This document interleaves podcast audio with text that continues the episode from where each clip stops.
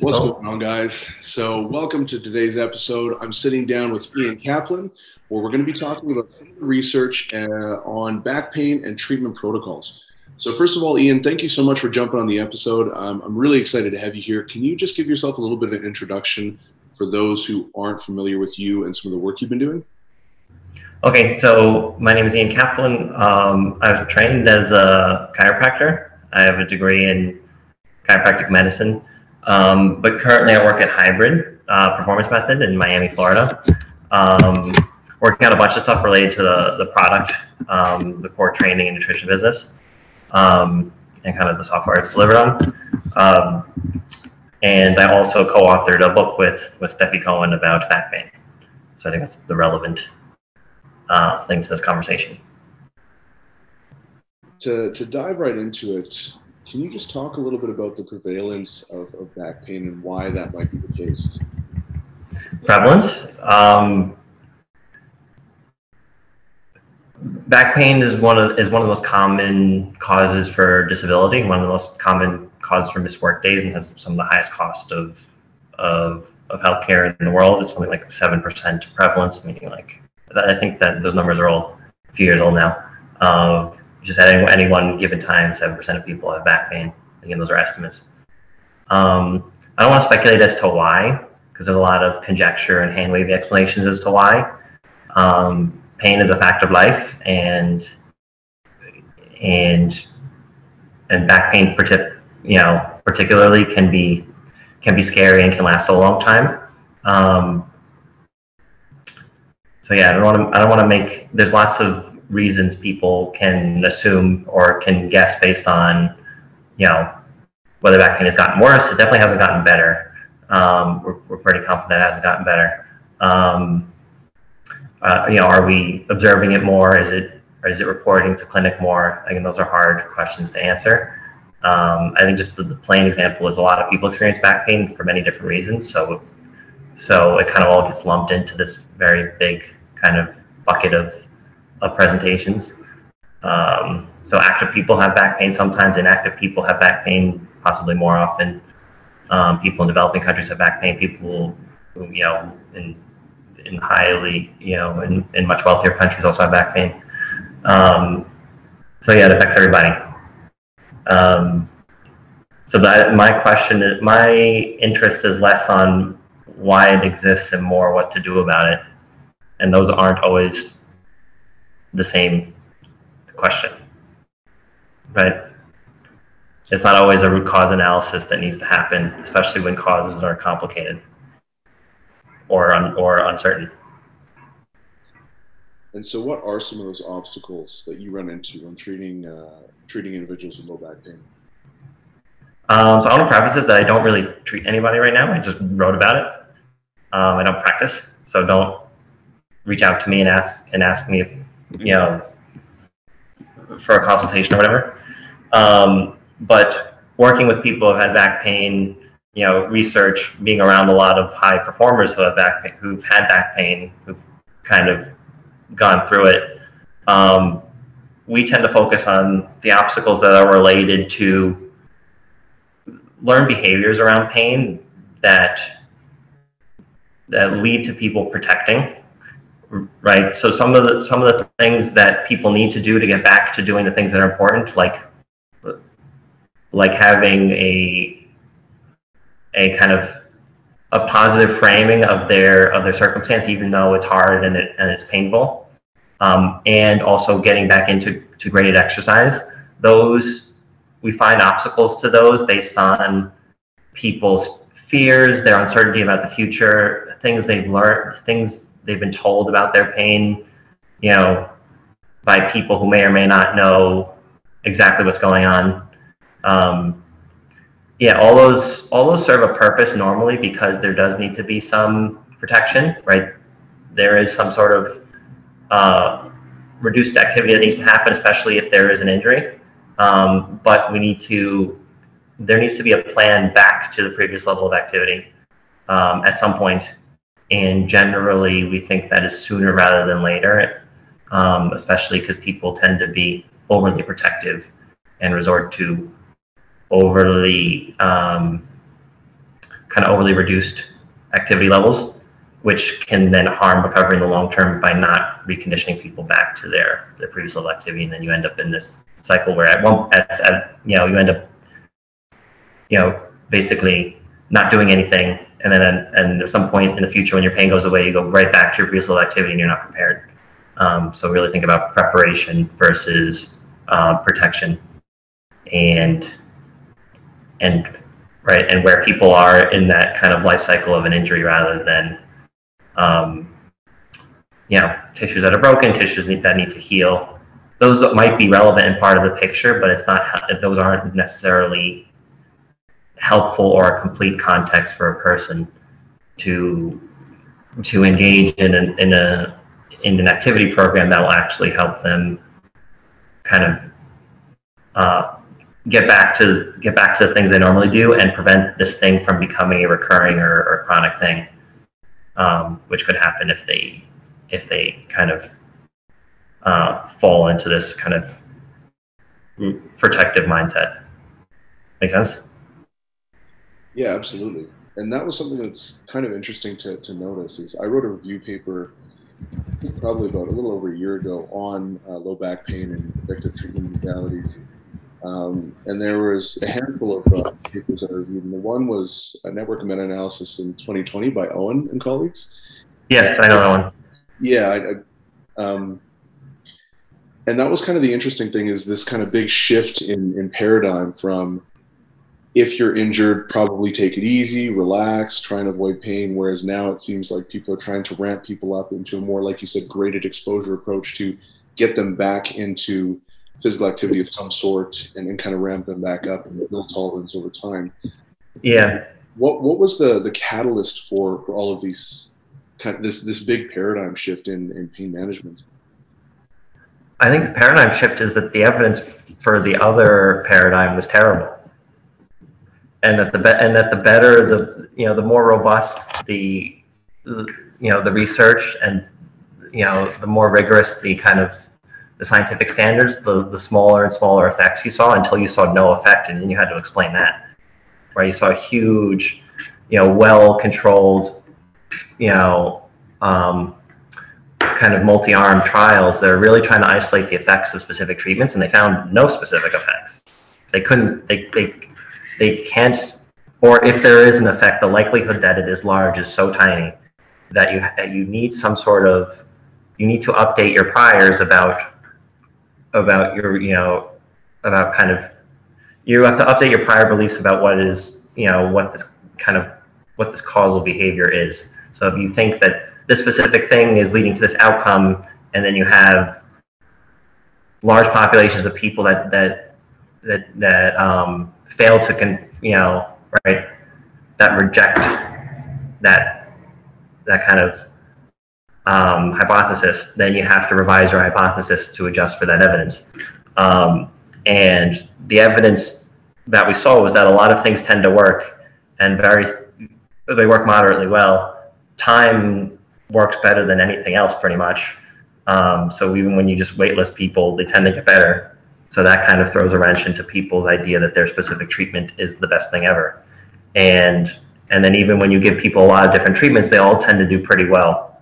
And then you try to figure out what are the common things in these treatments that actually might be contributing to the benefits.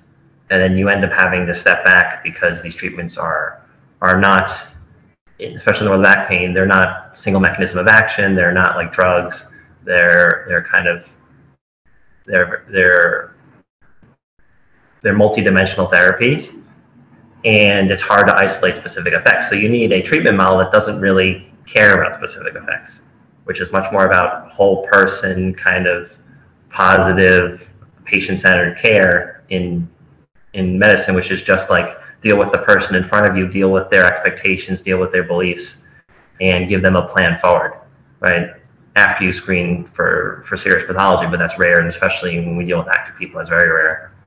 Um, so, so yeah, so you come up with a model that is much more psychologically informed, that is that is cognizant of of of of tissues and biological things, but doesn't put them on a pedestal above other things. We really put you know social influences on a pedestal. We care about whether the whether the person will actually engage in this program, right? Because we find that when people participate in that in activity, it's better than them not participating in some activity we think is better. Um, when people you know are motivated, when they have high expectations of, of relief, that might actually be one of the contributors to, a, to placebo effects, is that they actually believe they're going to get better. So if we can replicate that without you know the side effect of giving expensive um, relatively ineffective specific treatments um, that might actually have harmful side effects, either you know physiologically or psychologically, then we'd rather do that because really the the best intervention is the most minimally invasive intervention that gets the that gets the, the most benefit for the most people. We're talking about population level stuff, um, which is really when you have the conversation about research. That's really what you're talking about. Is really, right? How do we you know, how do we capture the most people in general recommendations? And then some people will not fit those general recommendations because they're at the edges of the distribution. And then you have to, those are the tough cases that medical practitioners really have to deal with. Um, but right now, especially musculoskeletal care, people, I think people are being overtreated and overdiagnosed and over-medicalized for, for, for socioeconomic and kind of physical activity related issues. Um, and that is ultimately harmful in the sense that it's expensive. It it introduces them to treatment that have side effects, that have harms, or risks of harms that might not necessarily be. The, the patient might not choose them if they actually knew the harms versus the, the likely benefit, and and then there's also there's narratives that come with it that may or may not also be harmful for the patient long term. Right? They might adopt a, this kind of fragile mindset that they need treatment, that they need to be fixed, that they need this and that to function, right? And that if something happens, it's because they failed or something's broken, right? We don't know that how much that actually influences certain people because that's a kind of a subjective thing.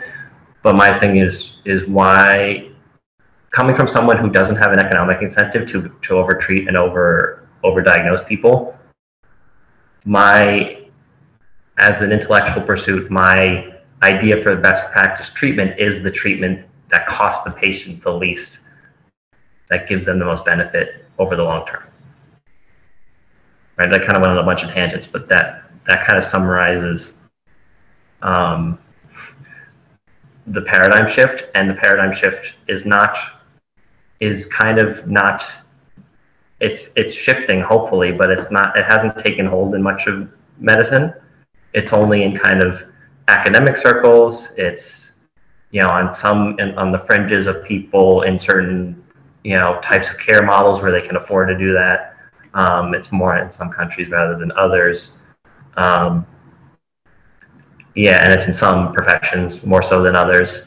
Um, so I think of it more as kind of a a fringe but emerging concept in a world where evidence is disseminated, disseminated more easily via like Twitter and open source journals, and people are getting a little bit more savvy about reading evidence. Um, and people can kind of break down silos of knowledge and, and really kind of ask better questions if they're prepared to critically appraise evidence. But most people are still doing cookbook medicine from you know the 20s and 30s that's actually that was never population based and there was a big push in the in the 50s and 60s to make it more population based Rep, you know replicating a push in the turn of the century to make evident you know medicine not about snake oil sales right? Not kind of this witchcraft apothecary fake kind of um, uh, it's like you know empty theorizing about this these models about how the human body works very much like because that was what it was until the 20th century. It was very non-scientific. It was very people coming up with ideas about how the body should work and then reasoning about treatments based on those ideas without validating that they work or not um, right so i think we're in a cycle of revival of of what it means to be evidence-based and what it means to be patient centered, because um, those are kind of buzzwords, but they have weight behind them. And there's places for people to go to, to learn about it, even non practitioners, I guess, which is which are likely to be most people on this conversation. Um, but but yeah, but I think it's it's a lot of work, and it's, and it's more about systematic change than about a bunch of research being published, um, which is the hard part. But as active people, we are in a position to take that research to heart and do something about it. People who are less fortunate in the developing world and in, and in communities that don't have access to to a ton of activity um, are need more help from society, right? And, and, are more at risk of of bad of the costs of bad healthcare. Yeah, you definitely brought up a lot of really interesting points. Um, one of the points that kind of stood out to me was just how deeply rooted some of the dogma is around research and how tradition can kind of impact the utilization of, of different modalities for, for treatment and bringing up a different uh, approach potentially can be met with quite a bit of resistance. I know that I've certainly communicated with uh, with different clinicians that athletes have been using, and they'll just be using, let's say, manual therapy. And I'm like, are they giving you any sort of exercise to do, anything like that? No, just manual therapy. I'm like, oh, okay, that seems kind of strange. So then I talk to them and I'll ask them some questions.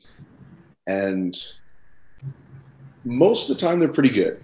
But every now and then I'll get someone who's really just hostile and aggressive when I bring up, you know, other things or ask certain questions. And they're like, oh, you're one of those quacks. And I'm like, I'm, I'm not a quack. I'm like saying that, but like, you know what I mean? Yeah. If I'm bringing up something like, you know, the utilization of different exercises or, um, you know, I'm asking them what kind of conversations they're having with, with their athlete around pain and what that means and things like that. And they're like, oh, you're one of those guys. And I'm like, oh, I, I guess. I don't know what you're going to mean. No. There's quite a bit as of. A chi- as a chiropractor, you get exposed to a lot of crazy people. And then they think you're crazy. And then you're like, am I actually the crazy one? like, am I taking crazy pills? And then you get out into the real world and you're like, oh no, they're actually insane. And, and they believe crazy things. And, and for either through force of personality or through shared delusion, they, they convince patients of their ideas about the body.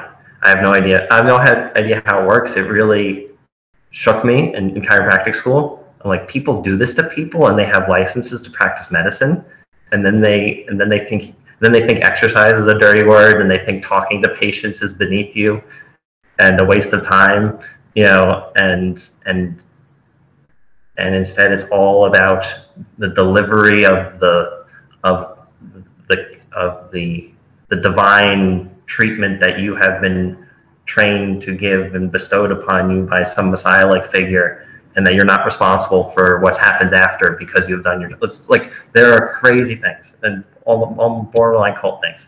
So i tend not to focus on that anymore because it's exhausting. Um, but for someone who for we are spoiled as people who work with athletes where we kind of all assume that that's like the right thing to do is to when you're dealing with an athlete they get exercise you talk to them right? Their their psychology is important. Their optimism about their ability about their body is important. Um, it's important that they're diligent with their with their recovery and everything, and that they and they voice their concerns. Um, but that's not a given. And there's a fine line between a manual therapist, like just someone who thinks of themselves as a manual therapist, and a clinician who also does some manual therapy. You know, to make to, to calm patients down, to make them feel safe, to actually you can actually reaffirm people's confidence in their body if you if you give manual therapy in the right context. Um, but if you are, you know, have some bizarre story about why you're giving the manual therapy, then then I don't. That's not helpful. Um, it might not harm an athlete. They might actually shrug it off, or they athletes can have weird beliefs too and still be fine. Um, it's just a it's just a weird thing to have to deal with when you're like when you're when you have an athlete who has a team. I get what you're saying because I've seen it before. You have an athlete as a team, they have some great people around them, especially on the strength coach side, and then they bring in somebody who's just a lunatic, you know, and they're like, I'm like, how do we deal with this guy? Like, how do we make sure, like, or this girl? I was like, how do we? Why is why are they here? How do we make sure that they're not, you know, doing more harm than good? how do we not confuse the athlete, right? Uh, how do we not send mixed messages? that's a problem I don't know how to solve. Um, yeah, you, you also mentioned something about um, logic and, and making these kind of you know seemingly logical conclusions, and that's something that I found to be pretty interesting as well. Just even having some discussions with with people either on social media or you know in person with, with different peers. And sometimes there does seem to be like an over application of logic in the absence of evidence, right? And and it sounds kind of counterintuitive to say that utilizing logic is, is bad, and I wouldn't say that it's bad, but sometimes you can kind of rationalize the situation and be like, oh yeah, well this makes sense. It's like, well, what makes sense doesn't necessarily mean that it's true, you know, like gravity to me is baffling. Like, you know what I mean? Like when you actually explain gravity, you're like, oh, that's fucking bananas. Um, but at the same time, it, it's true. And so sometimes things that uh, seem like they make sense, seem like they're kind of coherent on the surface, when you probe a little bit deeper, you're like, oh, okay, maybe that's not exactly true. Especially when you make some of these like mechanistic claims, right? You see this a lot in like hypertrophy studies where they're like, oh, we found that you know this vitamin and this mineral or this specific application of training did this. And it's like, okay, sure, but from a mechanistic standpoint, that might be true. But then let's look at how that actually translates into real world results. And you just don't really see anything meaningful.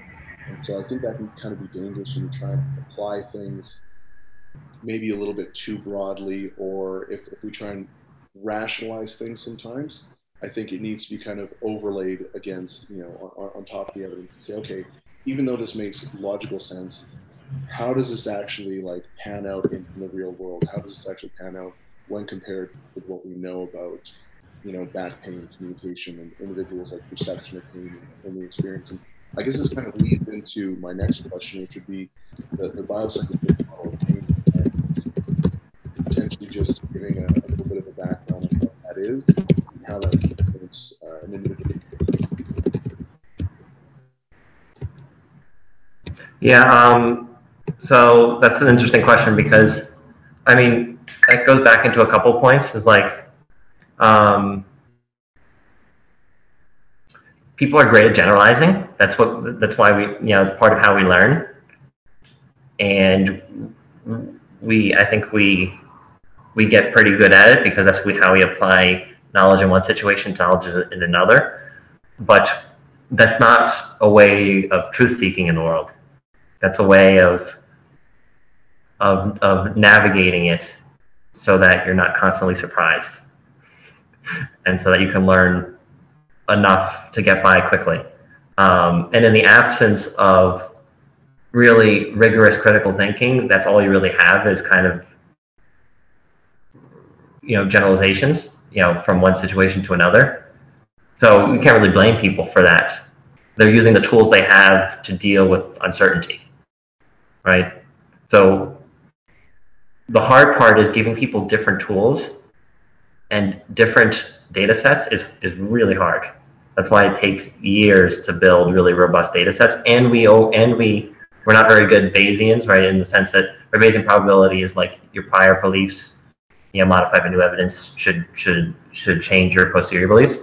We generally heavily weight our prior beliefs against new evidence, and we heavily weight evidence that's close to us rather than large amounts of evidence that are distant. So if we see a lot of people far away doing something that's not as powerful to us as seeing one person really close up that we get to see and feel and touch. Um, so that limits our ability to to cut out the noise in our observations.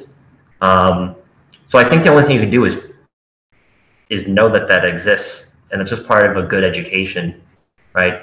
That's that's well rounded in some math and some some philosophy even, um, right? I think you and I would both be biased that even coaches need to be able to read the method section of a research paper, which a lot of people can't because they just don't have like statistics looks like a foreign language. Like you don't know what a p-value is, you don't know what a normal distribution is, you don't like the basic language of of modeling the world in a quantitative sense just doesn't exist for people, right? Because they either didn't take statistics in high school or they or they forgot it or or they learned to do normal distributions on a calculator, never knew what it, never know, learned what it meant for in, ter- in the real world.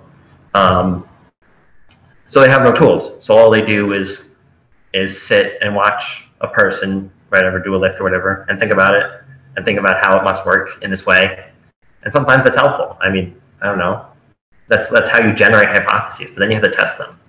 And then people, there's other reasons why people will will position their hypotheses as facts um, rather than as conjecture or as something to be tested because there's again people want to seem more certain than they are or want to believe in their certainty or don't want to deal with the fact that they could be wrong um, for personal or professional reasons or whatever. Um, so i think it's more about a culture of accepting that uncertainty and empowering people to learn the things that help them deal with it which is a different type of education than than sitting around and watching people squat and then it's the same it's almost the same conversation as the medical thing. It's like you can't just learn the biomechanics and the anatomy. That's part of it you also need to learn these mental models for thinking about right um, cause and effect in the world right you need to you know have some counterfactual reasoning and not just kind of if then reasoning right it's like what if the effect happened without the cause I believe that causes the effect. Would I if what if I still saw the effect? Right? How do I isolate the effect? Um, so um, yeah, so that's kind of where my head goes with that. I again, that's these are all hard hard problems to solve, and I just think working on them requires a change in perspective for maybe for educators. I hope at hybrid we're doing a little bit of that. We can always do it better. I mean, we're trying to do more on the education side. Um, yeah, and I hope, and also the, the point of the book was to kind of do that too, was just to just to tell a story, a more empowering story, and also to tell to give people a picture of the current state of affairs of the evidence without getting too much into the details, because the details are while exciting for some, are not as relevant for for everyone, and that would be the scope of another book. Yeah, no, that makes sense. I, I've it's funny actually because I've definitely found that probably for the last like I don't know, couple of years anyways, the thing that I'm really interested in is so not applicable to my athletes. You know what I mean? It's just like intellectually interesting. You're learning a little bit more about mechanisms and you're learning more about like this and it's like you apply it it's going to maybe have like a point zero zero zero zero one percent you know yeah the results you're going to get are from like proper training proper sleep proper diet and then just being in a good headspace and and you know minimizing stress and stuff like that and so learning how to maybe apply like BFR training to your biceps or quads like how much of a difference they're going to make uh, I don't know but it's it's definitely yeah so I, I get what you mean about like not being super applicable to, to most people. Um, but that actually brings me to, to another question, kind of coming back to uh, different treatment modalities and, and, the difference between you were talking about kind of a clinician versus a manual therapist and in that fine line. Um, so, what is the role of, of soft tissue work? What is the role of manual therapy? Uh, and then also just kind of bridging into like potentially muscular imbalances and, and, motor control issues and that relationship to pain and, how that potentially be treated as well, or not treated, but like can be addressed to some degree uh, utilizing exercises and manual therapy. I don't know. Um, there's a lot. But. Yeah, it's a bunch of things. So I'm going to tell you my perspective because I don't think there's a right way. There's not a right answer to this. Um, again, mostly because I acknowledge that we don't know what's going on. And back to your point about like a lot of the intellectual development past a very certain point, like there's like diminishing returns on like learning, and people refuse to believe that for some reason. They're like, every new paper I read should translate to my athletes, and I'm somehow a better coach because I apply this paper to my athletes. Um, I was like, no, like you might spend 10 years answer getting a little bit better at answering one question, which means you might actually just throw out something you did 10 years ago, right? That's not the point, right? The point is, is is is answering big tough questions more confidently over time. Um, and the over time part is the tough part as well. Um, there are industries where papers are more practical, which is kind of more what I'm into now, where it's like, yeah, much more on the engineering side of things. Um, there's like, because a paper was a state of the art model or or or or or a system, and then you're like, okay, we can try that system because it fits our use case, or it doesn't, we have to tweak it. Um, but that's not that's not kind of um, and also obviously for drugs too it works, but but for kind of more open-ended, again, multifactorial things like pain and performance is much different. Um, but back to the role of manual therapy. We address this in the book. My bias as someone who doesn't do manual therapy for a living, who never who never really enjoyed doing manual therapy, even though I spent a bunch of years at chiropractic school doing it all the time. Um, I don't think it needs to be. Like I know chiropractors are manual therapists essentially. There's like an equality there. Like people think chiropractor equals manual therapist. And I know a handful who don't do any manual therapy. And there's like, I, I just don't do it in practice. People don't come to me for it. You know, um, I, am like a pain and rehab clinician or whatever. Um, I just help people, you know, with their back pain or with or post surgery or whatever. Um, my thing is, I don't want to say I'm against it. I'm saying personally, if I were to continue to practice, you, you know, there's a difference between touching people like therapeutically or diagnostically, that is a thing, and and doing manual therapy like for relaxation or for spa treatment, right? Those are kind of two different things. Um, so I'll almost stick to because I get like athletes like you know massages and sports massages, and they feel better when they're done, and it's kind of part of the routine. I'm, I don't like the idea that it's making any permanent change because that's just not that's just not sound scientifically. Um, and you can explain why athletes like it in very different, much more easily justifiable terms. For manual therapy for pain is different. Again, hard to justify in terms of kind of biophysiologic terms. People try very hard to do that. And again, the more rigorous the evidence, the more it kind of falls apart. Um, grass is a really good example of that. It's like there's some great meta-analysis that are just trash, and then when Graston comes out with one, it's like it looks all right. And then when you you cite the same papers, they're citing all the worst papers that are that that make no sense, and they're clearly and they're tiny and they're funded by Graston people. You know, they just make no like the papers that they justify that show some effect. One show very small effects. Two are just the the methodology is bad. Like there's no error, you know, there's there's no confidence intervals. Like it's barely like it shouldn't be published. They're published in these chiropractic journals that have no standards that are likely predatory.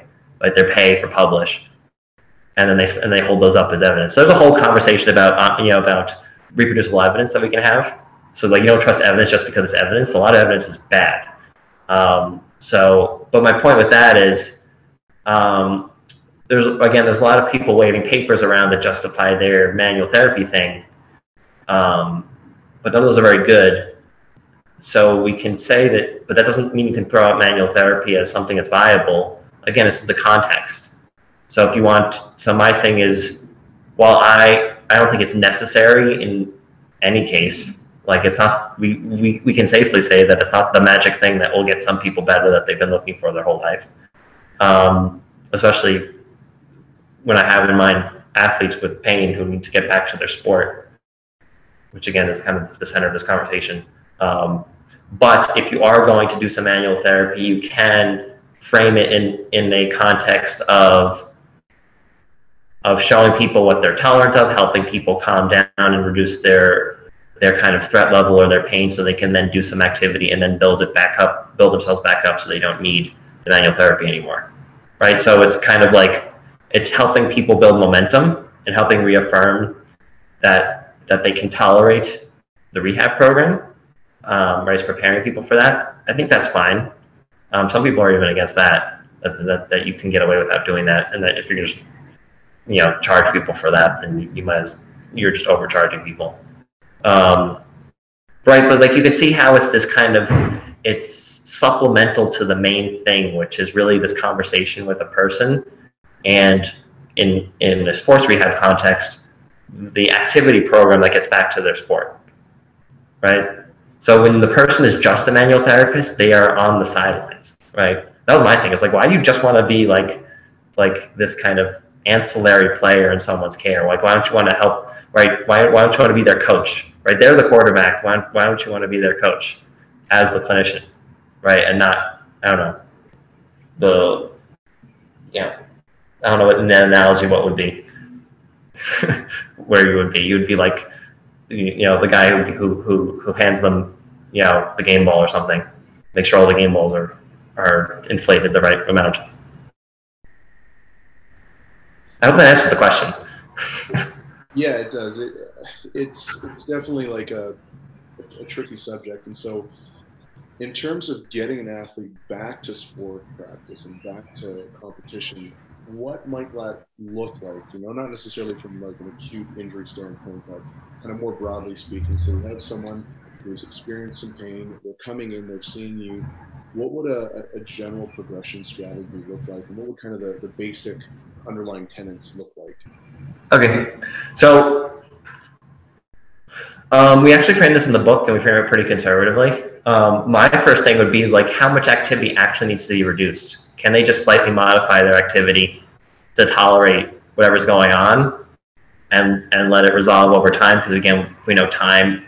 Again, this is a clinician talking who like is confident that this is self-resolving, has seen it before. The, you know, know the patient is capable. So in that general, which is most of the time, um, the um, so the first question is how much do we actually need need to reduce activities? Like, can we maintain a relatively normal level of activity and just modify some things to make them more tolerable temporarily, right? And then slowly unmodify those things.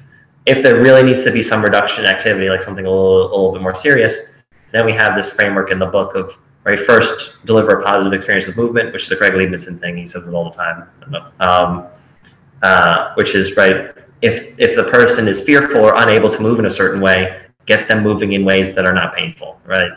That that they can move, right? And that's both in the sense of like biomechanically, like if a direction hurts or if some specific pattern hurts, right? Find ways that they that don't hurt. If if moving in general limits their ability to exercise, find exercises that don't hurt that they can continue exercising with. And that's where you have to be creative like there's no reason for people like if people are in an endurance sport or need some level of conditioning they still should be able to do some conditioning.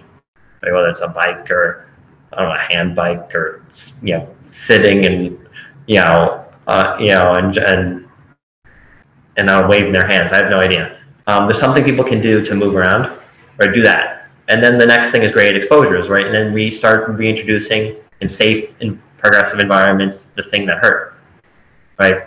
And both at a biological level, exposing the tissues to some stress so they can adapt, as well as exposing the person to that threatening environment so they can work through it and, and de-escalate the threat is really important.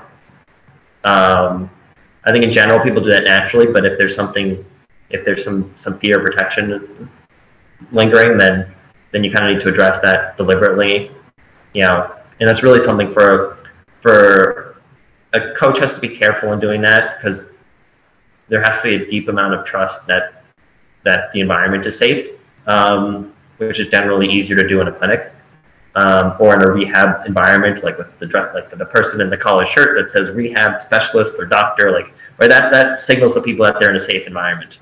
You know that they've fill out a bunch of health forms and that their that their insurance is, is is paying for it. Like that, there's a lot of kind of ritual in the clinical environment Craig also calls that the tyranny of the visit, which actually might harm people that, that they're in a medical environment, they're getting medical treatment, there's something wrong with them. But on the flip side, it can make them feel safe, potentially. Um, but at the same time, you want to get them to the point where they can feel like they're training around, you know, you know, in ways that they used to train, right? And that's kind of the last thing, which is the return to load. Is like eventually you got to load, you got to load someone up again, right? In, in the patterns that used to hurt, right? Which is whatever's important to them. Um, right? And it doesn't have, and if it's not important to them, maybe you don't have to do that exact thing. Right? That's where you can get around some, right? Some strength coaches have huge biases about what movements are the best movement, that everyone has to do this movement because they know this movement. I was like, you gotta get over that. Like, there's no one movement to rule them all, right? Unless it's your sport and then you have to do it. Sorry, your device lost its connection. anyway, that was the Google Home. Um, but yeah, so those three phases. positive experience with movement, graded exposure, and return to loading. Um, should for an athlete who trains a lot, who's into you know who has to load themselves heavy or or, or puts a lot of strain on their body, that's generally the the way we think about returning to sport um, after injury. And also, like those things can be relatively quickly. They can athletes might have to bounce in and out. They might be if they have multiple things going on, right? They can be in different places with different issues. Um, and right, and some people won't go through that whole thing. They just need a little bit of unloading and reloading in, in certain ways. I hope that's conceptually a, a, different model than what people tend to think, and it's a, actually a little simpler. Um, and it's much, but the issue is it's much more open-ended and specific to a person. But again, probably general approaches like the fact that it takes a few weeks is good for most people. It's a few weeks of being mindful, but also positive. So like i get you most of the way there. Yeah, no, I, I think that's a big thing too. Is the uh, the volitional exposure to potentially, like, see, I guess seemingly dangerous, not necessarily dangerous, but seemingly dangerous positions, movements, things like that that you were saying where there is some sort of like fear or apprehension around getting into them. I think that's definitely a, a really important step because I've noticed, at least for myself, um, and, and once I start going into these different positions that maybe cause the injury acutely or, or whatever, it gives them a different sense of like autonomy where now all of a sudden it's like, hey, you know what? I was really worried about this, but now I'm, you know, lifting 45 pounds on each side of the barbell, doing a deadlift or whatever the exercise is. And then over time, they're like, huh, this actually starts to feel pretty good. It does give them that sense of, of autonomy and, and they can kind of progress into that. And, and that sense of, um, I don't know, capability as opposed to helplessness is, is a huge, yeah. huge thing for, for injury recovery anyways. Um, I've definitely noticed it myself, where you know, especially you go from from a really high level of activity, and then all of a sudden you have, depending on the severity of the injury, you know, you're told to stop, and it's like, okay, I have to stop, like, you know, like you were saying, I, I've known. I remember when I was boxing, I dislocated my shoulder, and I still went into training. I would just duct tape my arm so it wouldn't move, and then I would just do the other hand. You know? And, and that was really important for me psychologically to get back into it and really, really helped me out while I was doing some stuff to. Well, yeah. actually, back then I was young. I, did, I literally didn't rehab it at all, so I shouldn't even say that. I just kind of let it get better. Um, but funny how that works sometimes. I was I was like 16, so I didn't really know any better. But um, but yeah, I, I, definitely think that's a huge, huge thing for pe- keeping people engaged, keeping people motivated, and just uh, you know actually believing that there is a bit of a light at the end of the tunnel because that that can be pretty debilitating especially if you are like a competitor and that's something that's a really big part of your identity all of a sudden having it stripped away. And you're like well what do i do? What's going on? Do i have to make changes in my life now? Um, all, all, sorts of things that can be pretty pretty difficult to manage. And then like you were saying that kind of feeds into to the whole trust factor of coach clinician um, patient client whatever it might be uh, that's definitely a huge factor. And even, I think even like an adjacent example would be, you know, I've had I've had athletes where during a competition, like let's say a powerlifting competition, I'll be like, okay, here's your here's your next uh, here's your next weight, and they're like, oh my god, I don't think I can do that. And I'm like, hey, have I ever picked a weight for you that you haven't been able to hit? And they're like, no. I'm like, all right, so fucking get out there and do this. And that like believe hmm. in my level of confidence in them helps them go out there and just smoke it. And sometimes I'll be like, oh, I don't know if they can hit this. Like I'm, I'm yeah. really confident, but you know, it's it's a bit of a toss up. And but they go out there and their level of confidence is just so high that they smoke it, and you're like, all right, cool. And and every coach, every athlete has experienced something like that.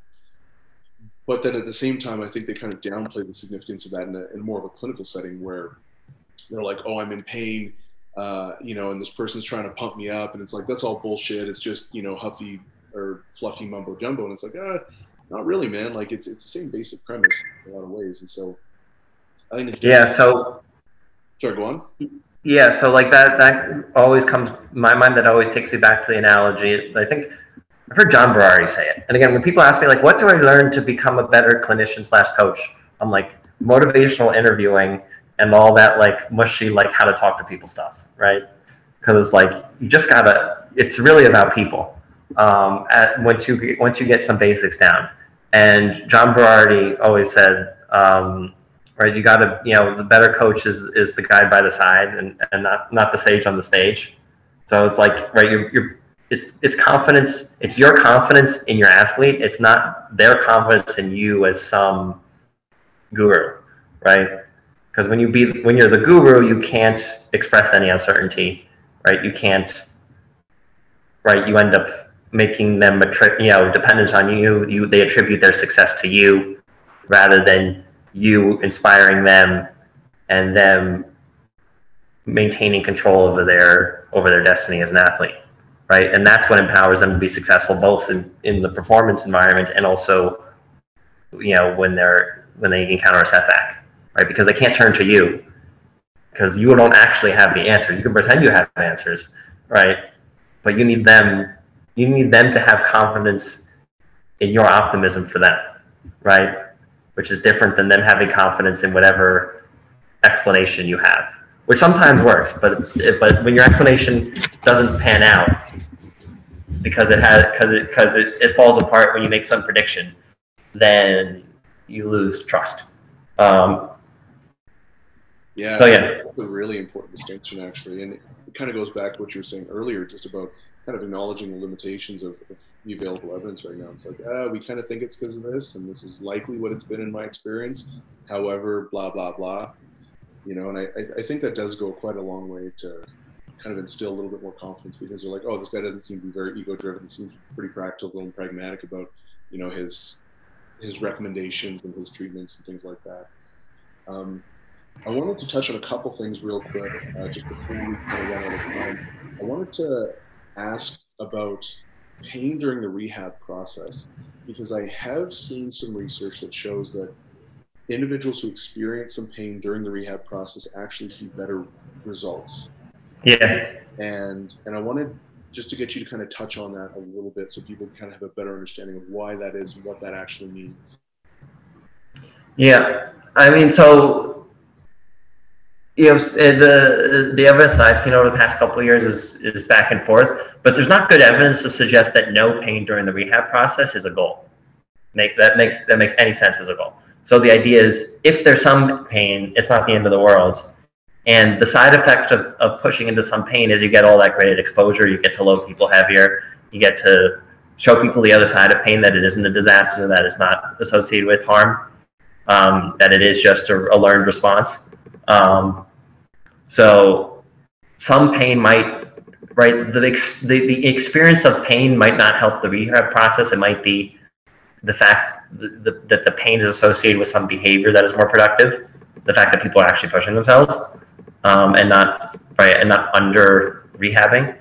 Um, and also the population it's hard because those populations are different you know that's hard to generalize those results but the idea generally is don't be afraid of some pain in the rehab process that's why you also have this pain traffic light thing where like you know this green light just zero to two out of pain like that's fine right you're gonna if you if you have some sensitivity you're gonna feel it but if it's three to five where you like kind of feel it, but it's not really affecting your movement, but you're kind of worried about it a little bit, um, but it doesn't change, then that's a yellow light. And that's actually kind of just proceed with caution, we say.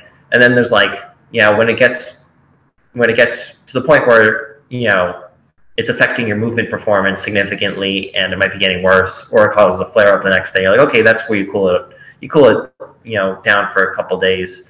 You know, make you know maybe kind of kind of work your way back to that over a, a longer period of time. But that's the kind of stuff you want to you would be a good idea to avoid, right? You don't want to just like give yourself flare ups all the time because pain during exercise is good.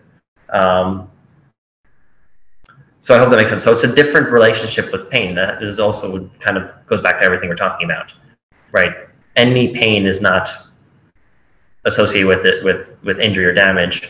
Pain is not um, is just as a, as an experience is just not an adequate kind of signal from from the body saying it's injured right if it were then none of our pain would make any sense because we're we experience many kinds of pain all the time and we all, and we experience it at different levels depending upon our stress and how tired we are and what, what other things we're thinking about. And right, like pain during boxing is different than pain when you when you step on a thumbtack, right? But, so how is how is pain perfectly calibrated to sensor level of injury, right?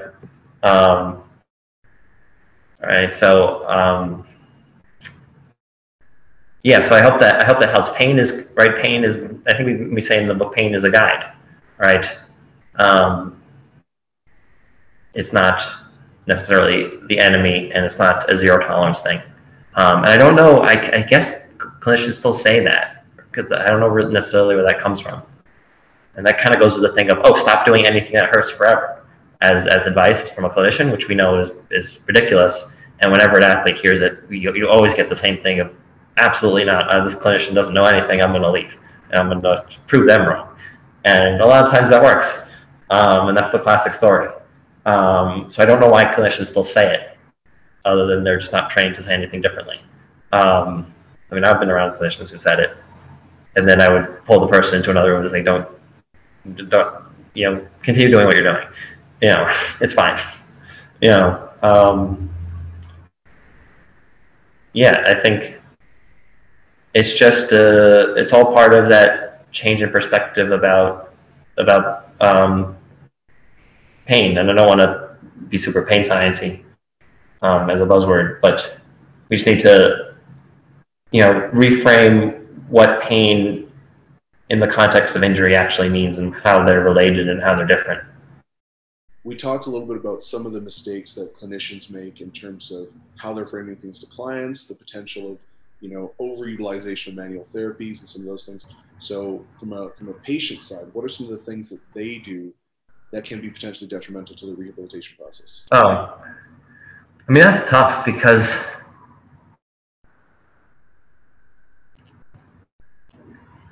it's it's hard because the, what the patient should do is is probably get multiple opinions, right? Because the hard part is, I want to say, do what the clinician says and don't just like do whatever or don't brush them off. Like they don't know what they're talking about. I'm going to do what I was planning on doing anyway. It's like, what was the point of the, the encounter then? Um, but on the flip side is that you could do everything a clinician says, and it could be mostly unhelpful. And and it's just the clinician you went to.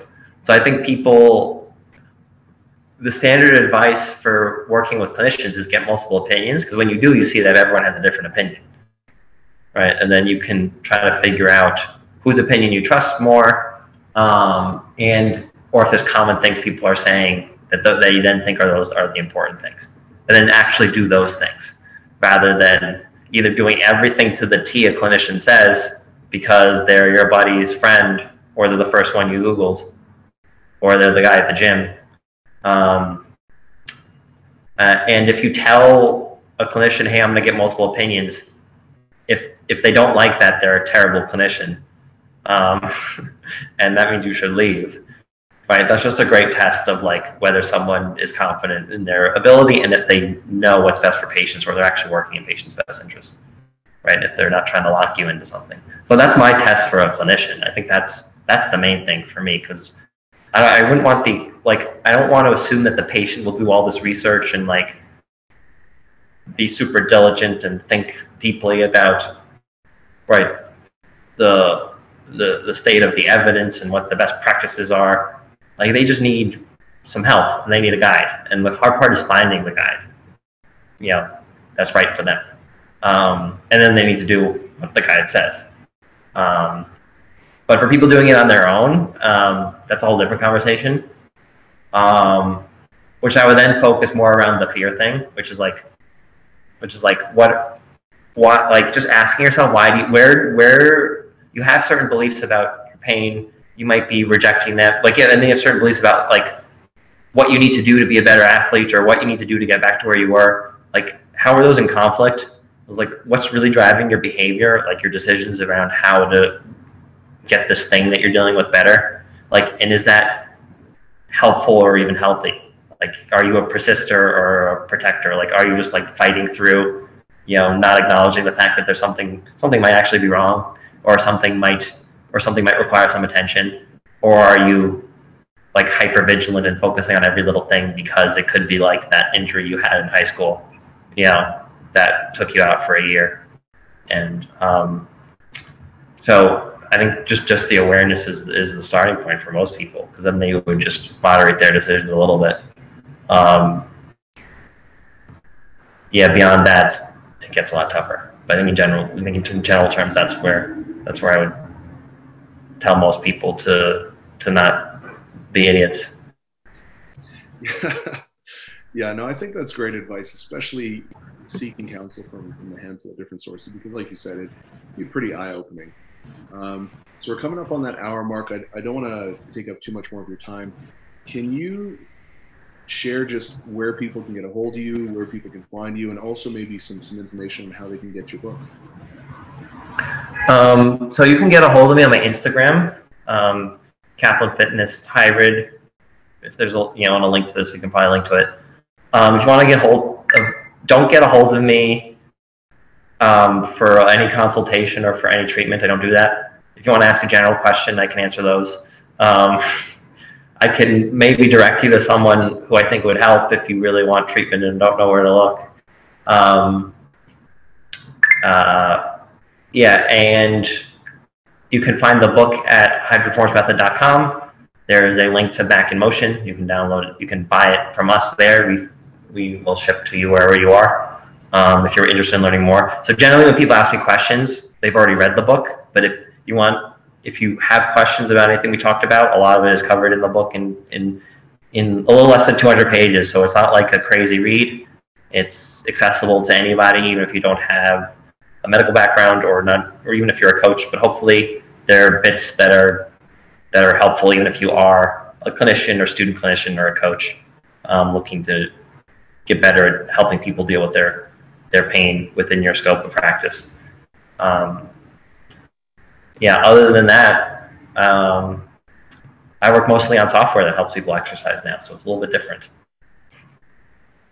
Awesome.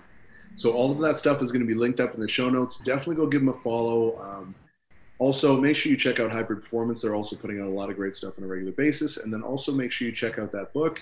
Uh, Ian and Stefi have been putting out some really, really great information. And uh, I'm, I'm, I have not read it yet, but I do plan on getting it uh, once I have a little more time. You, you've read all the papers that we use. Yeah, yeah. Well, I, I actually um, I saw your your presentation. So I gave a presentation at KEW as well, and so then I watched yours. Yeah. Well, so that was one of the reasons I was like, oh, that's kind of cool.